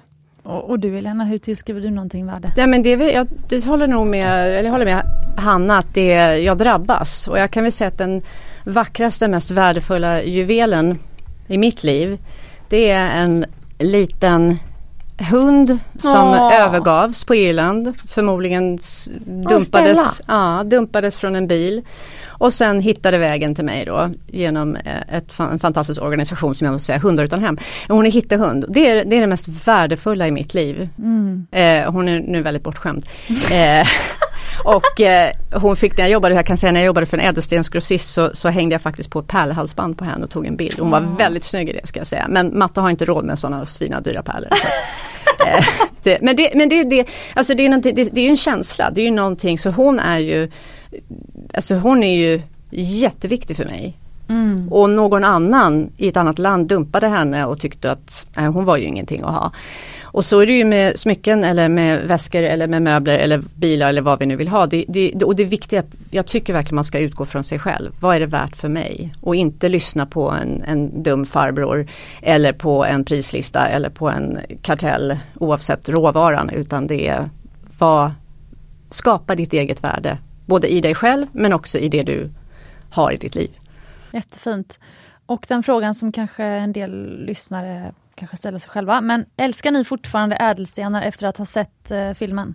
Ja, Ja, jo, ja, jo det gör jag. Jag tycker ju, men, men jag har också, jag, jag har ju blivit cynisk därför att jag har jobbat i den här branschen i snart 20 år. Och men jag det är har... väl inte på grund av den här filmen, det var väl långt Nej, innan. nej, ja gud ja, det var därför jag sa att filmen var fantastisk. För jag kände så här, för att jag, har jag är inte cynisk som Asia Raiden men jag har ju blivit cynisk med åren. För jag var nog mer som du Cecilia och jag ser ju dig skuttande runt på en blomsteräng i, i ljuvliga kre- kreationer som en, en fantastisk elva.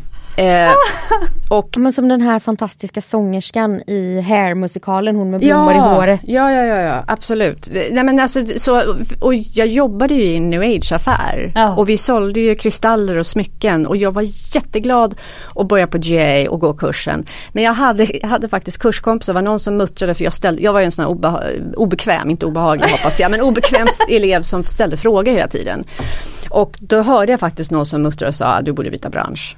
Så att jag har ju utvecklat den här cynicismen under ja, många, många år. Så att ja, nej, jag, jag är kluven ibland, det kan jag helt ärligt säga. Och det är därför jag gillar att köpa saker antingen på andrahandsmarknaden eller hitta en, en egen oberoende smyckedesigner eller juvelerare som svarar på frågor. Och det tycker jag är väldigt bra med dig för du, du var ju väldigt transparent förra gången, förra varvet av den här, det här avsnittet så, så pratade du om hur, liksom, hur du tänker och, och hur Ja, du prissättning. Ja, mm. det bland annat.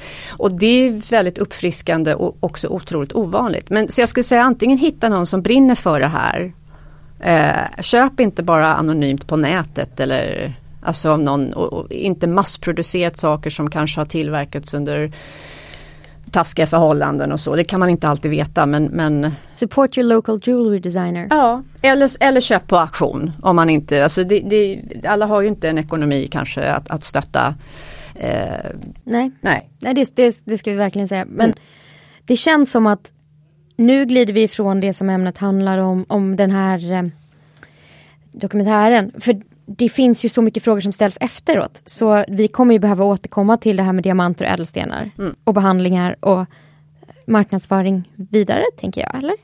Exakt. Eh, nej men precis, nej men nu måste vi avsluta Ja. och sen så känner jag att eh, jag måste ju dela då, det kanske jag får göra i nästa avsnitt, för det måste nästan eh, läggas ut lite mer, det du sa att jag, för jag hade faktiskt glömt bort det. Vadå? Nu hänger inte jag men du sa att jag delade förra gången. Som nu inte lyssnarna Jaha, fick ja, höra. ja, ja, ja, men det, ja men du kommer väl ha, du skulle väl ha ett avsnitt om prissättning och Ja, sånt med exakt. någon så att det kommer ju komma, det kommer Ja, ju komma ja, upp liksom precis. senare så att ja. ni lyssnare som nu lyssnat, jag hoppas att ni känner att ni fick eh, vara med och analysera filmen nu och att ni fick lite tankar och åsikter och att vi tre representerade tre olika slags tankar och åsikter. Det är ju det som är roligt. Eh, jag uppskattar jättemycket att Hanna, du Hanna och du Elena kom hit och att ni Eh, är så modiga och verkligen säger vad ni tycker och tänker. Eh, jättespännande och vi eh, kör gärna ett uppföljningsavsnitt på det här så ni som har tankar, frågor och funderingar skriv DM, kommentera. På Instagram heter vi Smyckespodden. Hanna finns på Smyckeskompisarna och Skatans skatter och Elena, har du en öppen profil? Nej, Nej. men jag, jag, brukar tränga mig in på Smyckeskompisarna och kommentera. Och man, man, kan hitta mig genom Hanna där kanske man kan. Ja, kanon. Vill man nå Elena kan man göra det genom mig. Ja, ja precis. Eh, och eh, är det något ni vill säga nu till lyssnarna innan vi säger tack? Mina älskade skator, ni förtjänar äkta, äkta smycken och ädla stenar. Och för er själva, inte för att någon man säger att ni gör det. Precis. Nej, jag, nej, jag, jag är mållös. ja,